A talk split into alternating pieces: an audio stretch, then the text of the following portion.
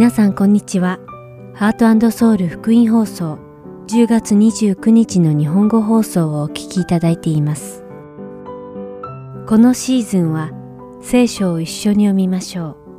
アリゾナ・フィニックス JIBC ヤソ牧師によるグランドキャニオンの彼方からと新シリーズイエス様の十二使徒をお届けします。では聖書を一緒に読みましょうをお聞きください。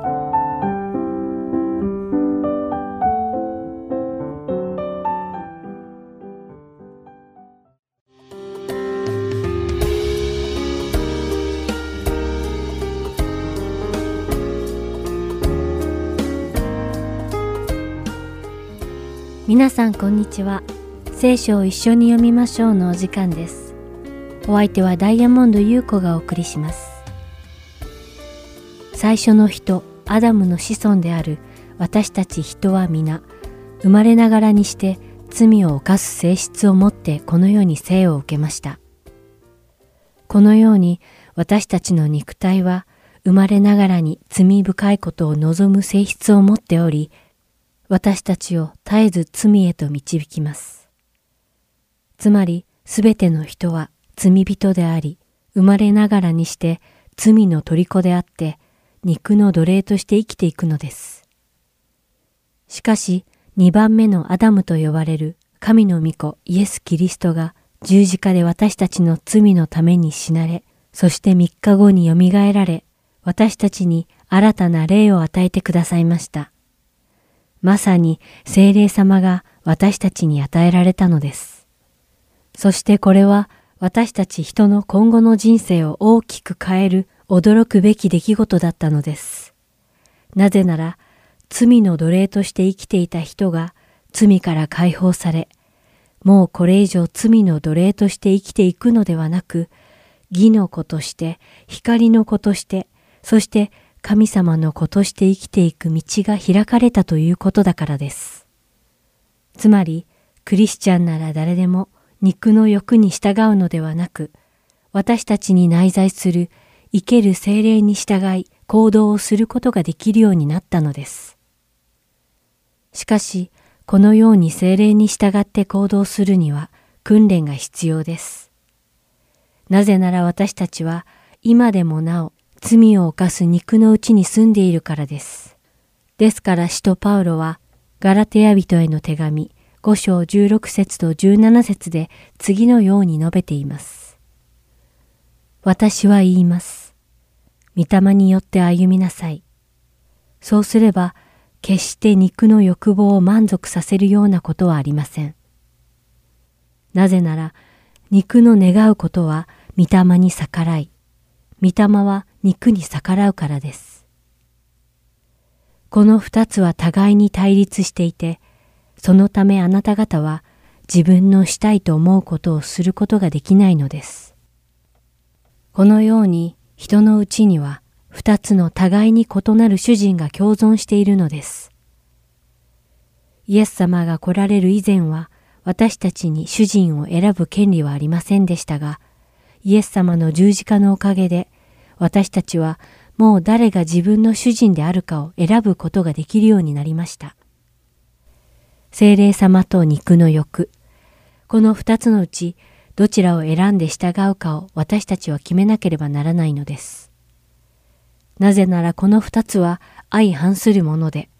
共に歩むことができないからです。リスナーの皆さんはいかがでしょうか？あなたは精霊様と肉の欲、この二つのうちどちらに従うでしょうか？どちらを選ぶかによって皆さんが行き着く場所も大きく変わってくるので、しっかりと選択することを願います。今週皆さんと一緒にお読みするガラテヤ人への手紙を読んで、皆さんがどちらに従っているのか、今一度吟味してみてください。それではお祈りします。愛する天の父なる神様、皆を賛美いたします。私たちが自分たちのうちにおられる精霊様に従順に従うことができますように、私たちを訓練し、強め、また私たちが肉の願うことに従うのではなく、精霊の実を結びながら生きることができますように、どうか導いてください。イエス様の皆によってお祈りします。アーメン。それでは今日の聖書箇所、ガラテヤ人への手紙5章16節から26節を読みして、今日の聖書を一緒に読みましょう終わりたいと思います。私は言います。御霊によって歩みなさい。そうすれば、決して肉の欲望を満足させるようなことはありません。なぜなら、肉の願うことは御霊に逆らい、御霊は肉に逆らうからです。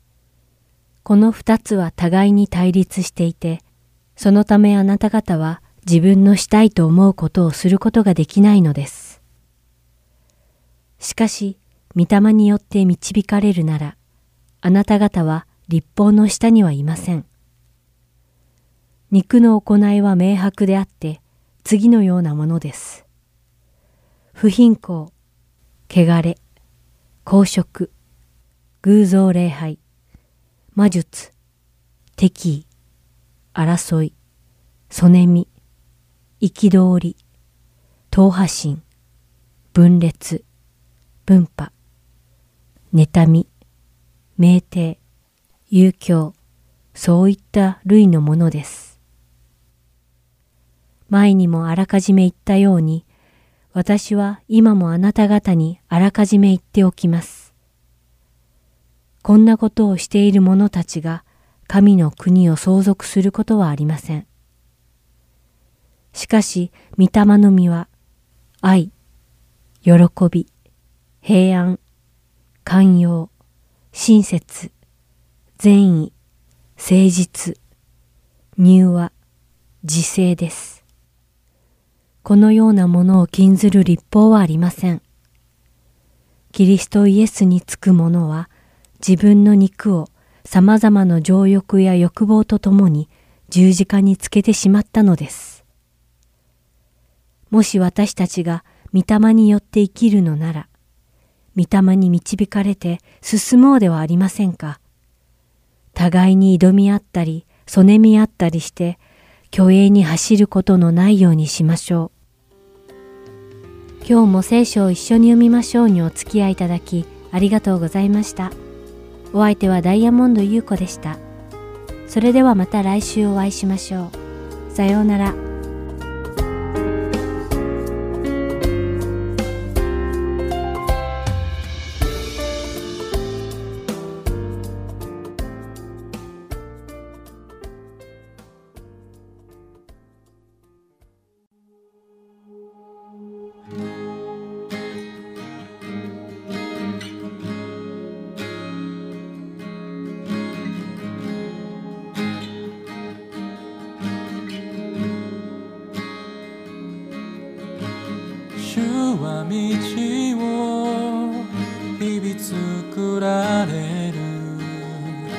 何もないように思える時でも主は見てで身元で支え新しい明日へ主は道を作られる。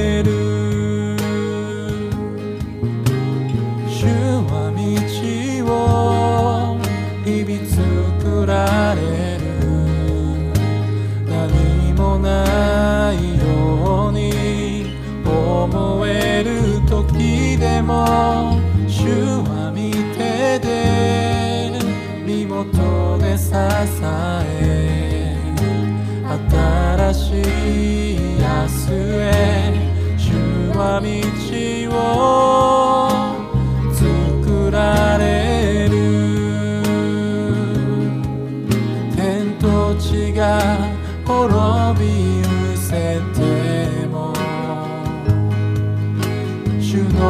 言葉をびず。腹のに道を砂漠に変わ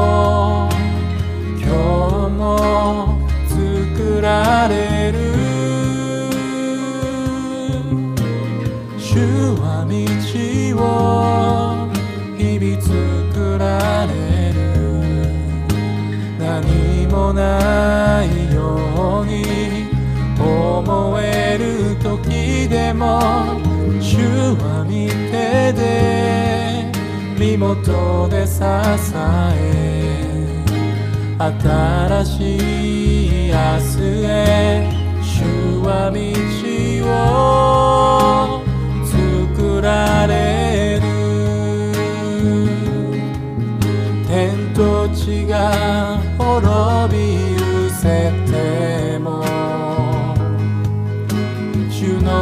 言葉滅びず。腹のに道を砂漠に川を。今日も作られ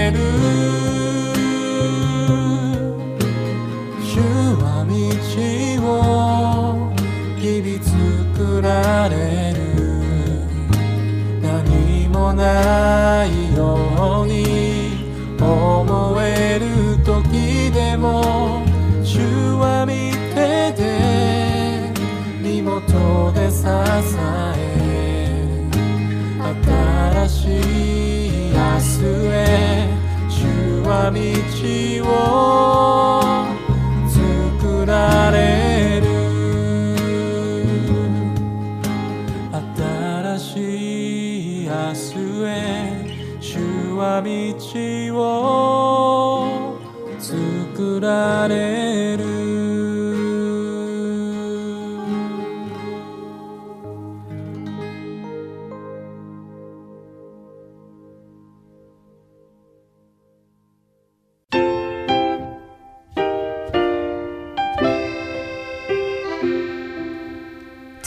してはアリゾナ・フィニックス JIBC ヤソ牧師によるグランドキャニオンの彼方からをお聞きください。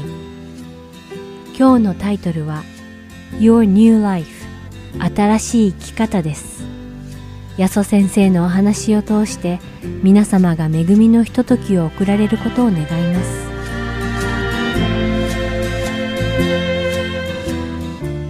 さて、えー、5章の15節でですねキリストは全ての人のために死なれましたと書いてますね。全ての人ということはですよ。ねそれはですねまあ私たち含めたということ含めた全ての人ということですよね。つまりですねキリストは全ての人のために死なれましたと書いてることはキリストは私のために死なれましたと私たち一人一人が言うことができるわけですね。もちろん神学的にいろいろ考える人はですね、先生、これにはいろんな説があってって言うと思うんですが、少なくともこのことだけは今皆さんと一緒に思い考えたいと思います。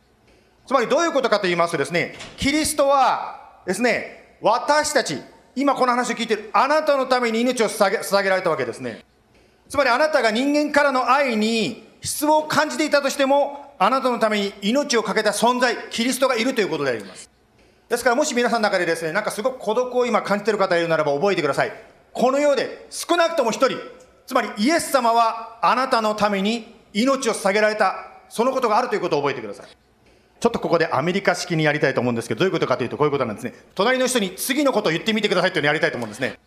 それは何かと言いますと、あなたはキリストに愛されていますという言葉です。いいですか？隣の人に言ってみますよ。せーの。あなたはキリストに愛されている。OK。反対反対反対。NEXT は OK。あなたはキリストに愛されてる。こっちこっちです。紙に喋ってもいいのやね。Yeah. OK, OK. Yeah, Oh yeah, I need to find the person. Yeah, yeah. I don't need to tell that. Yeah. Okay, thank you so much. Yes. ね。はい。日本でですね、あの、駅前でね、伝道している牧師さんがいまして、そこでですね、その牧師さんは通る人にですね、イエス様はあなたを愛してますよ。イエス様はあなたを愛してますとこう話したそうです。そしたらですね、一人の女性が立ち止まったんです。そして彼女がですね、こういう質問したんです。キリストってキリストって言うけど、あなたたち統一教会と同じでしょ？ってこう言ったそうです。突然統一教会何ですかこれって思うかもしれませんが、今日本のね、ニュース見てる方は、今日本で問題になってるということでね、そのことでそれが出てきたんです。それでですよ、だからそうやってやってるあなただってキリスト、キリストって言ったって、所詮宗教はみんな同じなんだ。統一教会もあなたも一緒でしょ？ってこう言われたわけです。そこでです、その牧師さんがですね、その女性とですね、統一教会とキリスト教の違いについてですね、お話をしたそうです。そしてその女性はその場でイエス様を信じる祈りを牧師先生と一緒にしたそうです。キリストは全ての人のために知られました。その次がありますね。それは何て書いてますかね死なれた意味は、それは生きてる人々がもはや自分のためにではなく、自分のために死んで蘇り方のために生きるためですと書いてありますね。今日は新しい命ということで3つのことを学びますが、ここで最初のポイントが出てきます。1枚目は何かと言いますと、新しい生き方はキリストのために生きるということですね。新しい生き方はキリストのため、つまり自分のために死んで蘇った方のために生きるということです。先週ですね、あの、私たちのね、ワンちゃんを連れ、これはうちのワンちゃんじゃなくてですね、ともこさんのワンちゃんですけど、うちのワンちゃんをですね、引き取りにね、あの、オレゴン州から林先生が来られました。あの、林先生たちがオレゴンにね、で、ともこさんのね、あの、牧師さんでもあられたのでですね、まあ、ともこさんとお会いしたわけですよね。ですから先生たちが来られたんですけども、今ですね、新しい開拓の準備をしておられます。まだ最終決定はしてないそうですけどもですね、本当に今、新しい働きをこのアメリカで、まだイエス様を知らないことがいるところに教会を作ろうとされてますね。その中でですね、私たちの家に泊まってですね、奥様、林先生の奥様、夏木夫人からですね、がんの話を聞きました。10年ぐらい前でしょうかね。彼女がですね、まあ子供さん、小さな子供さんを抱えてですね、えー、まあ癌になったんですね。しかも、癌がリンパにまで広がっていたそうです。まあ、その時にですね、やはり、いろいろ考えたそうですね、小さな子供を残してですね、まあ死ということを考えたそうです。まあ、もちろん彼女はですね、いろんな治療を受けながらですね、なんとか良くなりたいと思って治療も受けました。それだけじゃなくてですね、まあ、本当に JCPN というネットワークがアメリカにいまして、本当に諸教会がですね、先生のためにやろう、先生のために祈ろう、ぜひ奥さんがこの癌から癒されるように祈ろうというふうに祈りが始まったそうです。そして、写真に元気で写っているようにですね、もう今、キャンサーフリーだそうです。あの時で、つまりあの癌でもしかしたら自分の命終わりだったかもしれないけども、イエス様が生かしてくださったわけですね。皆さんの中にもですね、あの時で終わってたかもしれないけども、イエス様が救ってくださったという体験をされた方いらっしゃると思います。ジーザス、イエス様がですね、本当に私たちに人生を与えてくださったというのは、それは自分のために生きるではなくて、自分のために死んで蘇った方、つまりイエス様のために生きるために新しい命を与えてくださっています。先ほど本当に私、カイロ君ね、別にあの、どういう話するかっていうのはもちろん私打ち合わせはしてないわけですけども、カイロ君がね、準備された原稿を読んでくれましたね。でもですね、本当に彼の中の彼はいましたけど、前は彼は自分と違う人に対してです敵意を持っていたけども、今はそういう人たちに対してですね、少しですね、まあなんていうんですか、愛する気持ちっていうんですか、相手に思う気持ちが湧いてきたって言ってましたね。ですからもしですね、私がクリスチャンでなければですね、キリストのために生きる、うわそんなの気持ち悪いなってこう思ったかもしれませんが、なんか、そういうふうにイエス様に使いたい、他の人を愛したい、そういう人に変えられていくんですね、新しい命というのは。私がですね、あの、クリスチャンになる前はですね、イエス様のこの十字架とかですね、復活とか話を聞いてもですね、全然そんな実感しているというか本物という気がしなかったんです。特に私がクリスチャンになる前に一番の、なんですか、妨害というかですね、いろいろこう頭でそうね、信じろっていうよりでも信じられないっていうところが実はあったわけですね。頭で一生懸命ですね、ああ、これはこうで、ああ、こうで一生懸命理解しようとしても、なんかこう、頭だけで理解するのを超えてる何かがあるような気がしたんです。私はその時牧師先生に言ったんですね。先生、目の前にキリストが十字架にかかってですね、お前のために苦しんでんだっていうのを目の前で見てたら、ちょっとは信じる気になったかもしれないけど、いくら頭で分かりませんって私言ったんで、牧師先生にね。今から2000年近く前ですけども、昔あった出来事が本当にあったんだ、実際に存在したんだ、実際にあったんだということをどのように知ることができるんでしょうか。まあ私たちですね、夏にリンカーンメモリアルというワシントン DC のところに行ってきました。皆さんの中でもリンカーンメモリアル行ったことある人いますか？手が上がってますね。はい。あの、そこに行ってですね、あのね、リンカーンさんの帽子、今でも残ってるんですよ、これね、帽子を見てきましたね。結構ね、これちょっと写真で大きく見えるかもしれませんが、リンカーンさんの帽子って小さいんですよね。ちっちゃい。ね、まあそういうのが帽子があったり、またリンカーンさんがしたね、メッセージ、演説がですね、壁にね、もうこういうふうにこう刻まれていましたね。そうしたですね、遺品とか文献を通して、あ、大統領、リンカーン大統領が確かにいたんだ。これは作り話じゃないんだ。リンカーンという人がですね、いたんだということを知ることができます。ですから皆さんがリンカーン大統領に直接会ったことがないかもしれないけども、こういうことを通して、あ、確かにリンカーン大統領というのがいたんだということを知ることができます。それと同じようにイエス様と直接、直接ですね、顔と顔と合わせて会ったことがないかもしれないけども、イスラエルに行ってみたりですね、またイエス様が残したとかいろんな文献とか見ることを通して確かに、あ、イエス様という存在があったんだということを知ることができます。しかし、イエス様とこうした歴史的な人物とのちょっと違いが実はあるんですそれに加えて。というのは聖書を信じている方は知ってると思うんですが、イエス様は単に死んで終わりっていうだけじゃなくて、その後蘇った、つまり今でも生きている神であるわけです。そして蘇っただけではなくてですね、その40日後に世の終わりになったらまた来るよって言ってですね、天に戻っていったというふうに記されてますね。そしてその中、あとですね、本当に私たち一人一人の人生に目には、目には見えないかもしれないけども、働いておられるわけです。カエル君だけじゃなくて、ここに座っている皆さんですね、本当にそのイエス様との個人的な出会いがあって、クリスチャンになっていくわけです。つまり新しい人生、新しい生き方はどういうことですか？私のために死んで十字架にかかって蘇られたイエス様のために生きるということであります。そしてそれは義務ではなくて、この感謝、喜びから来るわけですね。ですから今日の最初のポイントをもう一度繰り返しますが、新しい生き方はキリストのために生きるということであります。では、第2コリントの5章の今度は16節に行きますが、2番目のポイントを読んでいきたいと思います。ですから、私たちは今後、肉に従って人を知ろうとはしません。かつては肉に従ってキリストを知っていたとしても、今はもうそのような知り方はしません。新しい生き方、2番目は何でしょうか？それは、新しい生き方は相手の心を見るということですね。相手の心を見る。日本語では知ると訳されてますが、まあ、英語では regard と訳されてますね。その言葉が何度も何度も出てくる、3回出てきているということに気づくと思います。まあ、聖書をね、理解する上でですね、大事なことはやっぱ繰り返されているということは、そこに何かポイントがあるから繰り返されているわけですよね。以前、つまりキリストと出会う前の以前のパウロは、なんて書いてますかね、肉に従ってキリストを見ていた、キリストを知っていた、キリストをリガード、キリストについてリガードしていたと書いてますね。で、パウロがじゃあですね、クリスチャンになる前に、肉に従ってキリストを見ていたというのはどんな状況かということは、実はクリスチャンになる前のパウロの姿を見るとわかります。ですから、使徒の働きの26章の9節に問いますが、クリスチャンになる前にパウロがどうキリストを見ていたか、そこに書いてありますね。使徒の26章の9節実は私自身もナザレ人イエスの名に対して徹底して反対すべきであると考えていました。これはパウロが言っておりますが、パウロがキリストのことを何て言ってますかナザレ人って呼んでるんですね。つまり神ではなくて、ナザレというその田舎町から出てきた宗教指導者の一人だというふうに見てたわけですね。そしてパウロだけではなく、当時のリーダーたちはですね、このナザレから出てきたイエスという人に対して非常に憎しみを描いていました。なぜですね、このナザレのイエスという人間に対してみんな憎んでいたんですか？というのは、このナザレのイエスという人間はですね、人はですね、人気があったんですよ。今で言うとですね、なんかですね、もういろいろな SNS とかにですね、写真が載ってる。ね、セルフィー先生ととかですね、もうそういう感じでですね、乗るぐらいに有名な人になっていってたわけです。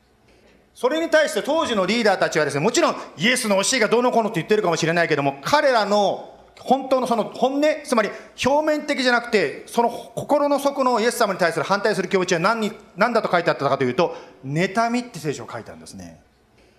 そのね、はい、見た感じ立派らしいですね、すごく賢くて、今で言うと PhD を持ってらっしゃるかもしれないけども、結局彼がこのナザレ人イエスに対してどうして彼らが反対していったかというと、妬みだった、妬ましかったんですね。その妬みのゆえになんとかこのイエスという存在をですね、まあ、排除しよう。まあ、最終的には十字架につけてしまうわけですけども、なんとかしてこの存在を取り除けようとしたんですね。妬みというのは、他人とのこう比較、その人との比較から生まれてきますね。そして比較して、相手が自分よりも上だとですね、妬みになりますね。また相手が自分より低いと今度は自分が高慢になったりしてね、私の方がマシだってこう思ってしまうんですね。ですから、高慢にしても妬みにしてもどちらにしてもですね、あまり良くないわけです。どっちも良くないわけですよ。特に今の時代はですね、ソーシャルメディアがあるので、この妬みの問題というのは昔よりももっとひどくなってると思います。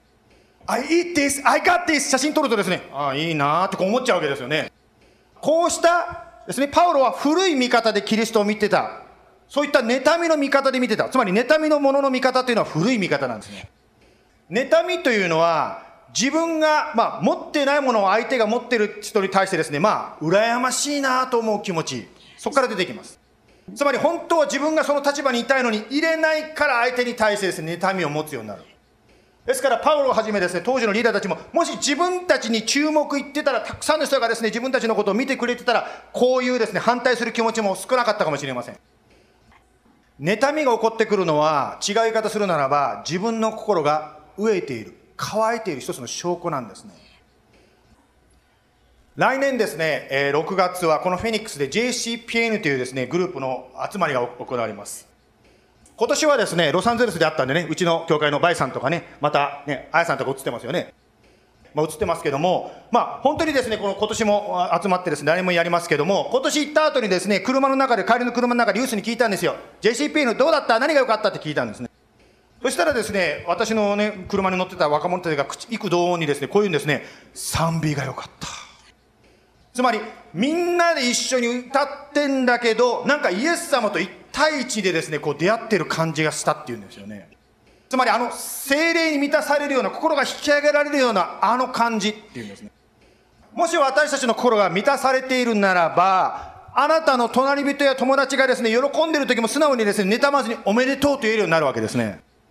つまり、満たされて相手を祝福することができる、共に喜ぶことができる。これが新しいあなた、私であります。イエス様の味方で、物の味方で相手を見るわけですね。イエス様がその方を祝福しようとしているように、あなたもその祝福しようとしてその隣人を見るわけですね。さて、普通私たちはですね、人と出会うとですね、やっぱり見かけでその人をこう判断すると思うんですね、見かけで。旧約聖書の時代ですね、預言者サムエルがイスラエルの王様となる人を探していました。エッサイという人の家に行ってですね、どの人が王様になるかなと思ったんですが、最初に出てきた青年を見たときに、あ、この人が王様になるに違いないと思ったそうです。第一サムエルの16章7節とするとですね、神様はこう言ったんですね。主はサムエルに言われた。彼の要望や背の高さを見てはならない。私は彼を退けている。人が見るようには見ないからだ。人は上辺を見るが、主は心を見る。つまり、ここで神は心を見るというふうに書いてますね。新しくなった私たちは、相手の心を見る。神の見方で相手を見るようになります。それがイエス様を信じるときに、私たちがそのように変えられていくんですね。つまり、見かけではなくて、相手の心を見る人に変えられていく。私が初めてアメリカに来た時のことです。熱心なクリスチャンの青年に会ったんですよ。しかしですね、私はその、その方の服装を見てですね、もう最初からですね、いやー、こいつ熱心そうに見えるけど、絶対ダメだって服装で決めちゃったんですね。新しい生き方は、見かけではなくて、心、相手の心に注目するわけです。それはですね、家庭の中で、特に子育ての中でも同じかもしれません。ある子供がですね、お母さんがですね、台所で洗い物してるのを見てですね、お母さんを助けてあげようと思ってですね、お皿をですね、台所に持っていこうとしたんですね。そしたら持っていく途中でですね、お皿を滑ら、手から滑らして落として終わっちゃったんですね。それを見たですね、お母さんがですね、もうガミガミ叱っちゃったんですね。相手の心を知るためには、やはりまず心を落ち着けて深呼吸する必要がありますね。そうしないと自分の色眼鏡で、うわー終わっちゃったってこうなっちゃうわけですね。というのは、その子供はですね、お母さんの助けをしてあげようと思って一生懸命やったのに、お母さんから叱られたということになっちゃうわけです。ですから、心を落ち着けて、まず深呼吸をした後でですね、自分の色眼鏡で相手を色眼鏡で見ないようにして、相手の話、なぜお皿を持っていこうとしたのかという相手の話を聞く必要があるわけです。神が人の心を見るように、新しい生き方は相手の心を見るわけです。2番目のポイント、新しい生き方は相手の心を見るということでした。最後、3番目のポイントを行くためにもう一度第2コリントの5章の17節を読みますね。ですから、誰でもキリストのうちにあるなら、その人は新しく作られたものです。古いものは過ぎ去って、見よ、すべてが新しくなりました。はい。ここでまずですね、誰でもって書いてますね。誰でもっていうことはどういうことですか？誰でもですよね。つまり、キリストを信じるならば、誰でもこうなると聖書が言ってるんですよ。あなたが信じる信じない関係なく、こうだと神様が言ってるんですね。しかしここでですね、誰でもキリストのうちにあるんなら新しくって言われますけど、キリストのうちにある人が新しいと書いてますね。キリストのうちにあるというのはどういう意味ですか？簡単に分かりやすく説明すると、キリストのグループに入ってるということでございます。それを分かりやすくちょっと説明したいと思います。10月の11日から、細かいこと言いますけども、アメリカの国籍を持つアメリカ人が日本に旅行する場合はですね、観光ビザがいらなくなったそうですね。ですね。まあ観光ビザがいらなくなったということですけども、しかしですよ、10月11日まではやっぱりビザがいるわけです。しかし、10月11日よりも前に、そんなビザなしでも入れる人がいるんです。どういう人ですか？日本国籍を持つ人です。あなたの見かけとか成績とか能力に関係なく、あなたは日本国籍を持つ人というグループに入っていれば、ビザなしで日本に行けるんです。つまり、あなたが、キリストのグループに入っている、つまり、インクライストであるならば、誰でも新しく作られたと聖書を教えているんですね。つまり自分がクリスチャンとしてどれだけ聖書知ってるとか、どれだけいろんなこといいことしたとかしてないとか、そんなこと関係なく、キリストのうちにあるならば、あなたは新しく作られたというふうに教えてますね。では、どのようにこのキリストのグループ、キリストのうちにあるというグループに入るんですか？エペソの2の8。この恵みのゆえに、あなた方は信仰によって救われたのです。それはあなた方から出たことでなく、神の賜物です。つまり私たちが、まず自分の罪を認めます。そしてイエス様の十字架の死を私たちが信じるわけです。それは私のためだったというふうに信じるわけです。そうするときに神の恵みによって救ってくださるわけです。社会生活長くなってくると、ああ、当たり前だと思うかもしれませんが、恵みっていうのが抜けてる。つまり恵みがないと受けてもらえないんですよ。というのは私たちがいくらですね、罪を認めても、いくら信じても、神様が恵みによって受け入れてくださらなければダメだ。お前は disqualify。ダメだと言われてしまうんです。しかし神様は恵みによって、本当は神様の目から見れば違う。でも神様が私たちのためにですね、OK、恵みによってあなたを受け入れようと言ってくださるからこそ、私たちは、in Christ、キリストにあるものに変えられる。つまり救われるということですね。そして、そのようにして、キリストのグループ、インクライストに入った人は、なんだ、誰でもどうなるともう一回教えてますか？こう書いてますね。その人は新しく作られたと書いてます。古いものが過ぎ去って身を全てが新しくなりましたと言っています。3番目、今日最後のポイントですけども、新しい生き方は何ですか？常に成長します。新しい生き方は常に成長していくということですね。先ほど妬みということについて学びましたけども、まあ、妬みというのは先ほど学びましたように、新しいあなたの一部、あなたは本当は妬みと関係ない存在のはずだということを学びましたね。しかし、現実的に話します。先ほどオープニングでも話したように、正直になってやっぱりクリスチャンでも妬みの問題あると思います。新しくなったって聖書言ってるのに、あれおかしいな、なんで私妬んでんだろうと思っちゃうわけですよね。つまり、私たちは変えられたのに、妬まなくても良い人になっちゃったのに、前と同じ生き方を続けてるわけですよ。ある方と話してたんですけど、子育てでもそうですよね。自分が親からされたこととやっぱり同じこと、またはその親と反対のこと、とにかく同じことを反対のことにしても、ずっとこう自分がやってきたことを続けるというのは人間じゃないでしょうか。ですから私が以前ですね、あの人を見て妬んでたらですね、こういうことを教わらないと、前と同じようにものの考え方をしてしまうんじゃないでしょうか。ですから私たちは、バイブルスタディとかですね、いろんなことをしながら、新しい生き方を学んでいって、あなたや私は新しくなったその新しさの中に生きていこうとするわけです。ですからもしですね、皆さんの中でですね、あ、もうね、喜んでいろとかですね、感謝しろとかいろんなこと分かっていてもそれが実行できない、私は妬みの中にいると思ってもですね、ぜひ、決してですね、私は救われてないと思わないでください。あなたや私は変えられていくことができる。成長することができるんですね。私たちクリスチャンがですね、証をするときですね、よくやってしまうことがあります。過去はこうだったけど、今は全てイエス様と出会ってから全てが変わりました。ある方が突っ込んでたんですね。本当にあなたは完璧なんですか、今。すごいツッコミがね、あったんですけど、今日のあの、カルコのこと言ってるんじゃないですよ。ただ言いたいことはですね、本当に私たちクリスチャンは美化してしまう可能性があります、自分を。例えばですね、別の言い方をするならば、若い時に信仰の決断して素晴らしいイエス様の働きをしたということを、明かされるのは素晴らしいことです。しかし、今どうですか？つまり、今日イエス様に聞いて、今日イエス様に従ってるでしょうか？私たちこの後バイブルスタディがありますが、そのバイブルスタディの学びもですね、まあ今やっている学びはちょっと今までと違うんですが、自分の頭で作り上げた答えを答えるんではなくて、聖書に書いてあることを答えると答えになるという、そういう学びですね。というのは、信仰生活が長くなってくると、自分の私の信仰、私のやり方というのを私ができちゃうんですね。だから初心に書いて、初めに帰って、書かれている通りに聖書を読み、書かれている通りに信じ、書かれている通りに行動しようとすることを今学ぼうとしています。ですから成長していくというふうに新しくなりましたと言ってます。しかし秘訣があります。それはどういうことかというと、自分の考えではなくて、イエス様のおっしゃることを素直に、子供のように素直に信じて、その通りに行動していくならば、あなたや私は変えられる、成長することができます。来週教会でヤードワークしますが、私たちの庭もですね、手入れをしないとどんどん雑草が生えてきます。同じように私たちの人生も手入れをしないならばですね、昔イエス様に決断した、イエス様信じた、それは素晴らしいことだけど、今、イエス様と共に歩んでいかないならば、私たちは成長することはできないわけですね。自分の罪に気づかれるならば、イエス様が許そうとしてるんですから、ぜひそのイエス様の前にへり下って悔い改めの祈りをしましょう。聖書を一つ一つ読みながら、本当に祈りながらですね、そこに書かれていることをですね、一緒に実行していこうではありませんか。今日は3つのことで新しい生き方、新しい人生について学んでまいりました。1つ目、新しい生き方は、キリストのために生きるということを学びました。2番目、新しい生き方は、相手の心を見るようにする。3番目、新しい生き方は、常に成長していくということを学びました。お祈りしましょう。イエス様、あなたは私たちに新しい命、すべてが新しくなったと言っています。それをすごく新しくなったと感じる時もあれば、全然変わってないと思う時もあります。特に今日具体的に妬みという話が出てきましたが、クリスチャンであっても、妬みなんか関係なくて生きてるはずだけども、妬みにとらわれてしまうということについて学びました。そして今日学びました。妬みというのは自分の心が乾いている魂の叫びだということを学びました。その満たしはイエス様しか満たすことができない。本当に私たちが今日の快力の話じゃないけどイエス様に近づけば近づくほど心が満たされて相手の喜びを素直に喜べる人になっていくということを学びました。どうぞ今週私たちもイエス様にさらに近くなっていってあなたに満たされてその満たしを周りの人に分かち合うことができるように助けてください。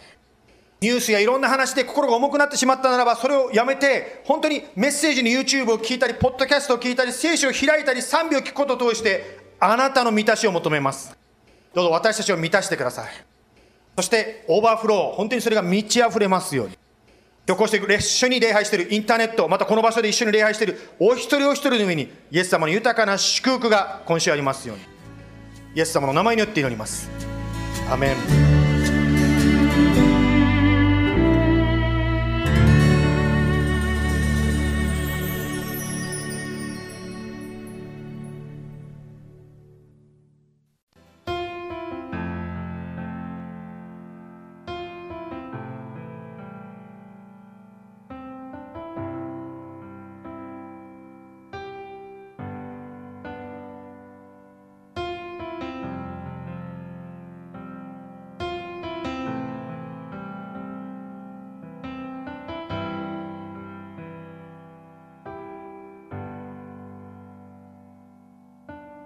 三つ葉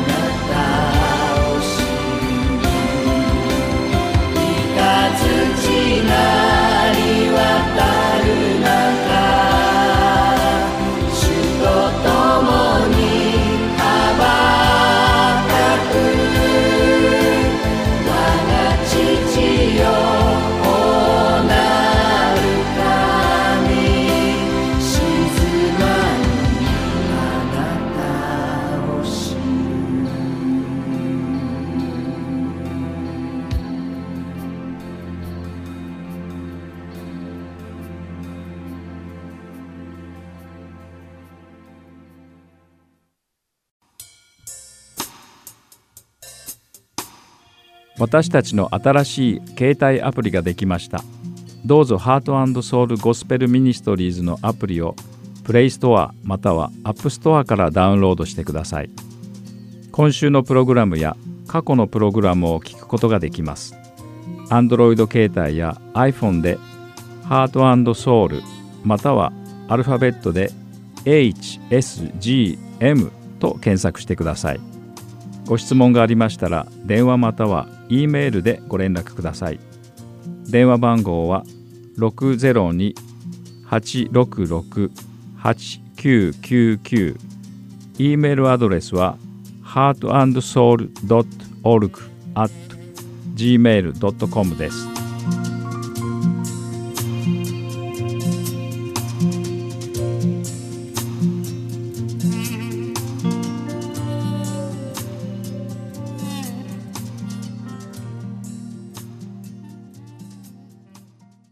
では、イエス様の十二使徒をお聞きください。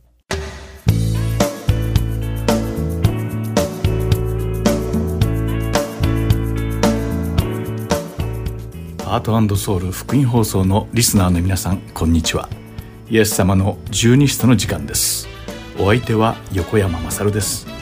今日もイエス様に付き従った最初の12人の弟子である十二使徒たちの生涯を調べそこから主が語ってくださる霊的教訓を学んでいきましょ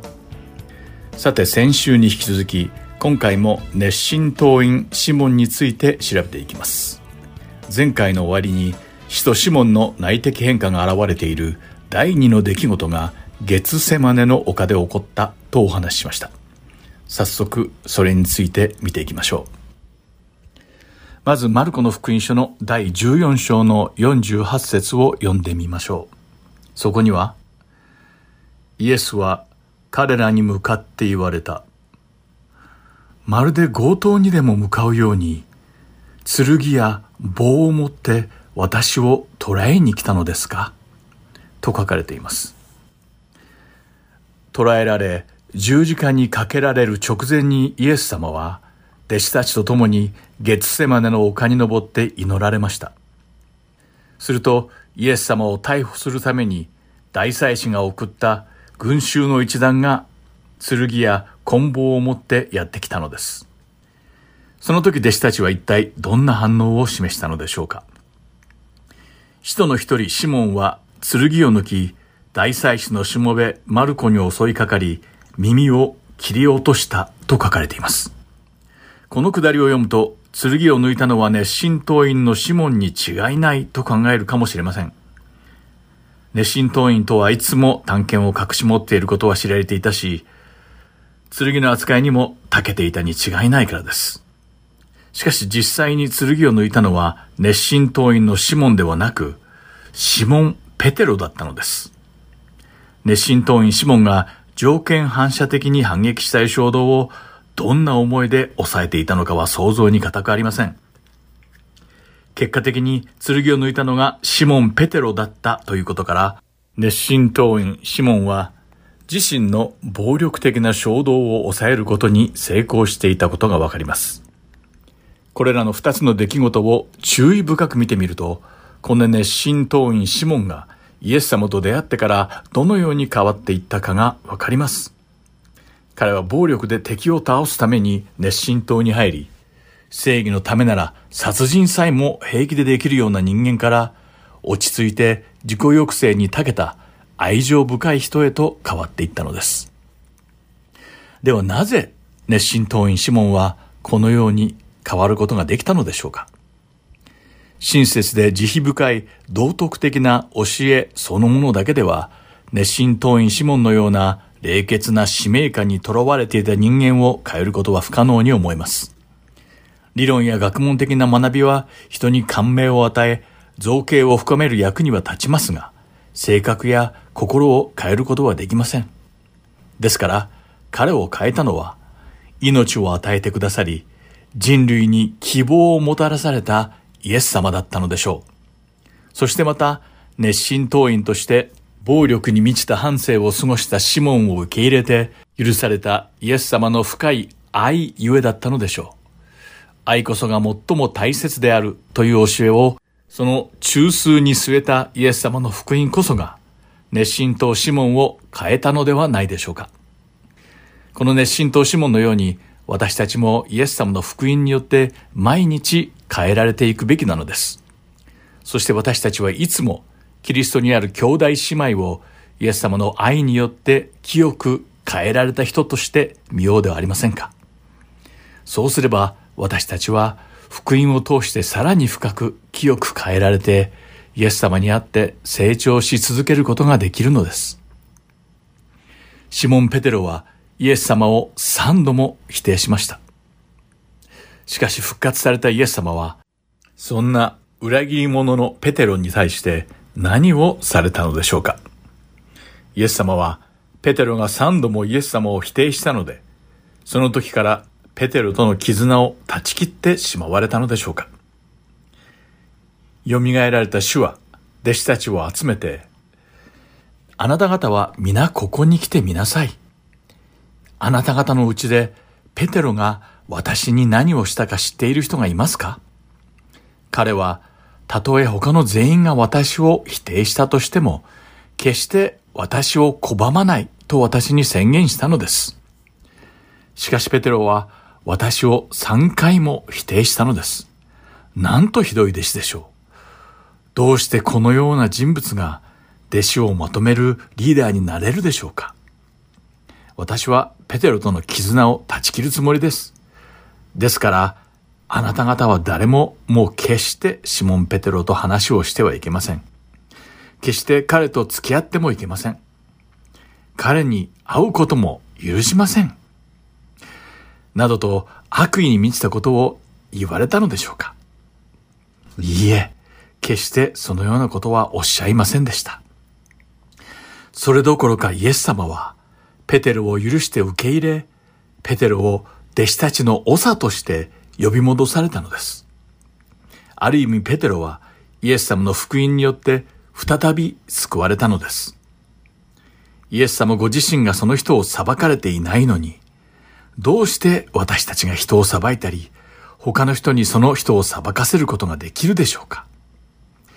たとえその人がその裁きを受けて当然なひどい行いをしていたとしても、私たちクリスチャンは他人を裁くべきではないのです。私たちは裁きの代わりにイエス様の愛を実践していかなくてはいけないのです。チャールズ・スウィンドール牧師は世界で最も有名な21世紀の福音派キリスト教の説教者の一人です。スウィンドール牧師は私たちが人を裁いてはならない7つの理由を挙げられました。一つ目は、私たちは全ての事実を知っているわけではないということ。二つ目は、私たちはそこに隠された動機を全て理解することはできないということ。三つ目は、私たちは生まれつき利己的であり、完全に客観的になることなど不可能であること。四つ目として、私たちの世界観には限界があること。五つ目、私たちは多くの盲点を抱えて生きていること。六つ目、私たちは皆自分の個人的な偏見を持っていること。そして最後の七つ目は、私たち自身が一貫性を保つのが難しいことが分かっているということ。つまりこれは私たちの行動がその時の感情や状況によって変化してしまうことが分かっているということです。イエス様は弟子たちに、私はあなた方に互いに愛し合いなさいという新しい戒めを与えます。私があなた方を愛したように、あなた方も互いに愛し合いなさい。と教えられました。熱心党員シモンは、このイエス様のご命令に従って人を愛することによって、彼がイエス様の弟子であることを示したのです。このように私たちも皆イエス様のご命令に従い、互いに愛し合うことによって、イエス様の弟子であることを実証しようではありませんか？ちなみに、一世紀のガリラヤは、熱心党員の主要な活動拠点となっていました。そして西暦6年頃、熱心党員が率いる反乱が起きたのです。熱心党員はローマの都市の一つであるサポリを占領し、イスラエルの独立を宣言しました。彼らは、我々はローマ帝国政府を倒した。今やイスラエルは独立を成し遂げた。と宣言しました。しかしヘロデ王はこの反乱をすぐに鎮圧した後、すべての熱心党員らを捕らえて、ガリラヤへ続く道で彼らを十字架につけて処刑したのです。人々はガリラヤへ行く道の脇に建てられた無数の十字架と、その上に貼り付けにされて処刑されている熱心党員たちの中を通らざるを得ませんでした。そして十字架の上でうめき苦しむ彼らの痛ましい声を聞かなくてはならず、血生臭い空気に満たされたその道は、筆舌に尽くしがたい恐ろしい光景に満たされていたに違いありません。人々はこれを見て恐怖に震え、ローマ帝国に反抗した人々が一体どのような悲惨な末路を迎えるのかを理解したのです。しかしこのような凄惨な結果にもめげず、熱心党員たちは依然としてその活動を続け、熱心党は存続していきました。彼らはイスラエルに対する熱狂的な愛国心を持ち、国のためならいつでもその命を捧げる覚悟を持っていました。そして隠し持った探検で暗殺を行う秘密の組織、シカリーとしてその影響力を広めるために彼らの行動はさらに過激になっていったのです。ヘロデ王による熱心党員の惨殺から約60年後の西暦73年に熱心党はマサダで長い間続いたローマ帝国との最後の戦いに挑みました。ローマ帝国軍は熱心党員たちが守っていたマサダの砦を包囲しました。そして戦いは激化し、多くの熱心党員が命を落としました。そして砦に残された960人の熱心党員たちは、もはやローマ軍の猛攻撃に耐えられないと悟り、全員がそこで自らの命を絶つことに決めたのです。彼らは死んでもローマ帝国には降伏しないと決心していたのです。そして熱心党はマサダの砦でその長いレジスタンスの歴史に終止符を打ちました。それ以来マサダは人々が敵に降伏しない場所として知られるようになり、国への忠誠の象徴となりました。そのため今でもイスラエルの兵士たちはマサダに行って自国への忠誠を誓う習わしが残っています。熱心党員シモンの血はイスラエルの国に対する忠誠心と熱意で熱くたぎっていました。しかしイエス様と出会った時、彼は変えられたのです。そして彼が熱心党員として持っていた忠誠心と熱意は、その時からイエス・キリストのためのものになったのです。初期のキリスト教の記録から熱心党員シモンに言及している文章の隣には、魚の絵がよく見られます。しかし彼は漁師ではありませんでした。ではどうしてこの熱心党員のシモンと魚の絵が一緒に描かれるようになったのでしょうかこの話にまつわる歴史を少し紐解いてみましょう。実は魚の絵というのは初期の教会において自分がキリスト教徒であることを示す秘密の暗号だったのです。ギリシャ語のイクトゥースは魚を意味しているのですが、その単語を構成するギリシャ語の各文字はそれぞれイエス・キリスト、神の子、主の頭文字を表しているのです。ですから人々は魚の絵を見たときに、その魚を描いた人がクリスチャンであり、主なる神の御子イエス・キリストと告白していることを知ることができたのです。このような経緯で、いつしか魚の絵は、クリスチャンの強さと希望のシンボルとなり、ローマ帝国の迫害の中でも信仰を固く保つ助けとなりました。魚の絵こそが、イエス・キリストは神の御子であり、主の御子であられるという彼らの告白であり、明日をも知れぬ暗い毎日を過ごすクリスチャンの希望の象徴となったのです。初期のキリスト教を調べている歴史家の多くは、熱心党員シモンが魚の絵と一緒に描かれている理由は、シモンは主なる神の子イエス・キリストのために生き、彼の熱意が主なる神の子イエス・キリストに向かっていたからだと信じています。熱心党に入ったシモンは、ローマ帝国からイスラエルが独立を勝ち取ることに命を懸けていました。しかし、イエス様と出会って変えられ、イエス様の熱心な弟子となりました。親愛なるリスナーの皆さん、今年は皆さんにとって一体何が最優先事項で年が明けてから今まで皆さんは熱意をどこに注いできたのでしょうか？神様は何が一番大切で私たちの熱意をどこに注がなくてはいけないのかを教えてくださいます。マタイの福音書第6章の33節を読んでみましょう。そこには、だから神の国とその義とをまず第一に求めなさい。そうすればそれに加えて、これらのものはすべて与えられます。とはっきり書かれています。親愛なるリスナーの皆さん、この説に書かれた御言葉の順序を保つことはとても大切です。すべてのものを与えてもらうために、神の王国と神の義を求めるべきではないのです。私たちはまず、主の王国と主の義を第一に求め、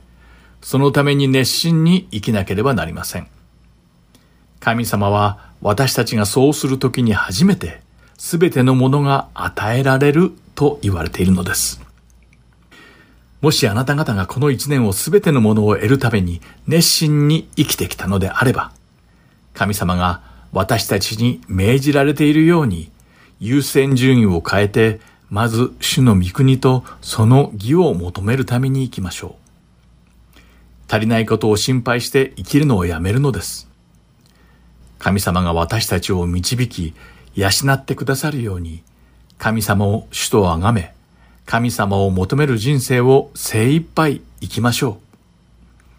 主のご臨在を熱烈に願って生きるのです。そうすれば、私たちは神様の恵みを経験し、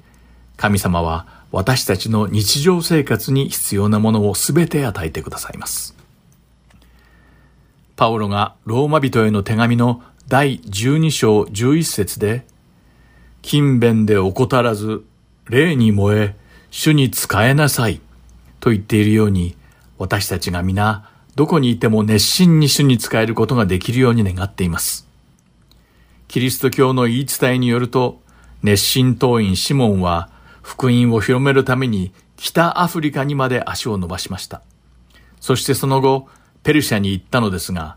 彼はそこで福音を述べ伝えている途中で捕らえられ、最終的にはノコギリでバラバラに切られて殉教したとされています。熱心党員シモンの彫像にはしばしばのこぐりが一緒に彫られているのはこの理由からです。熱心党員シモンは探検を忍ばせ、ローマ帝国に組みする人々を暗殺することに燃えていました。しかしイエス様と出会った時に、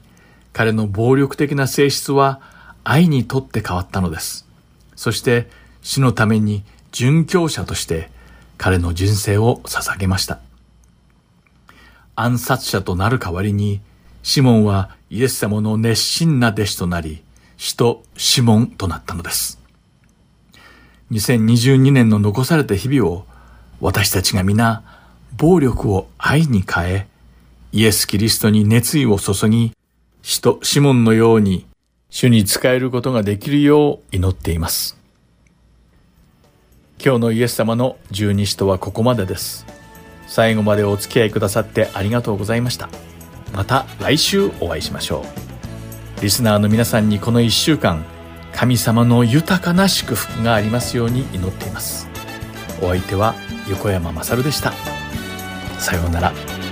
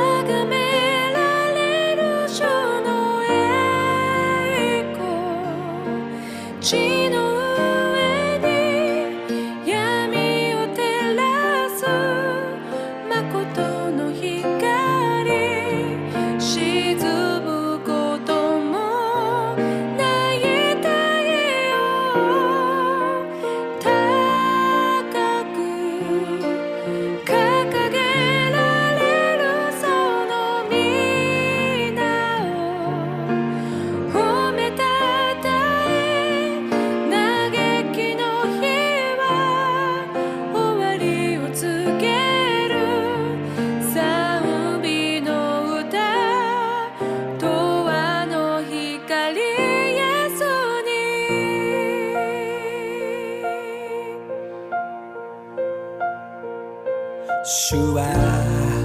我らの太陽。恵みと哀れみの主。正しい道を歩む者たち。に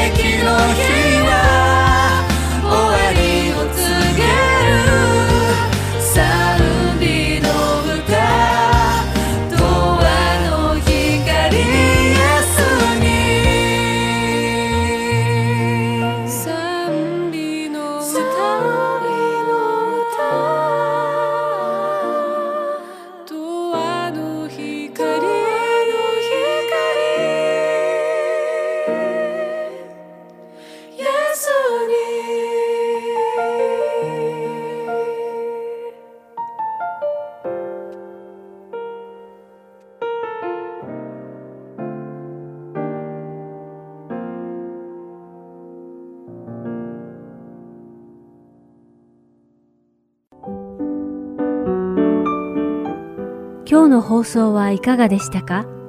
最後までお付き合いくださりありがとうございました。また来週お会いしましょう。